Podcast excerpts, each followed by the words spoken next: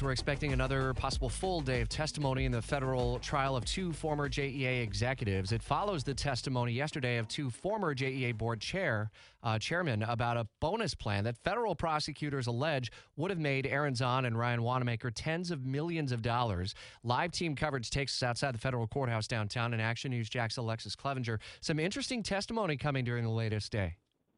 Yeah, and so former board chairman Alan Howard testified yesterday saying that the agency was on a death spiral at one time. So let's break down day six of the trial. Cameras aren't allowed inside the federal courthouse, but Action News Jax has been inside the courtroom for the fraud trial of former JEA CEO Aaron Zahn and former CFO Ryan Wannemacher. Now, we heard from we heard testimony from former board member April Green, and uh, she was asked if she would have okayed the bonus plan knowing it was over $300 million. And she said, absolutely not.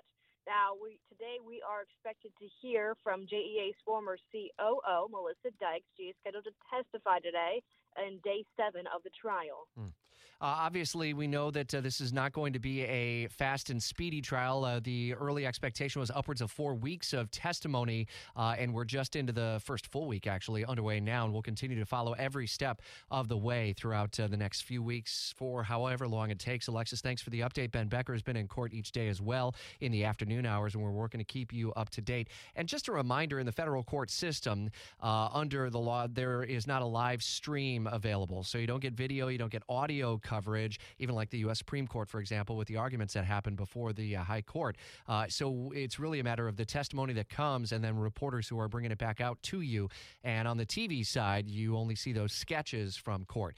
Possibly from time to time, you hear from the players outside as they're headed back to their cars, but usually we don't get a whole lot of enlightenment from that.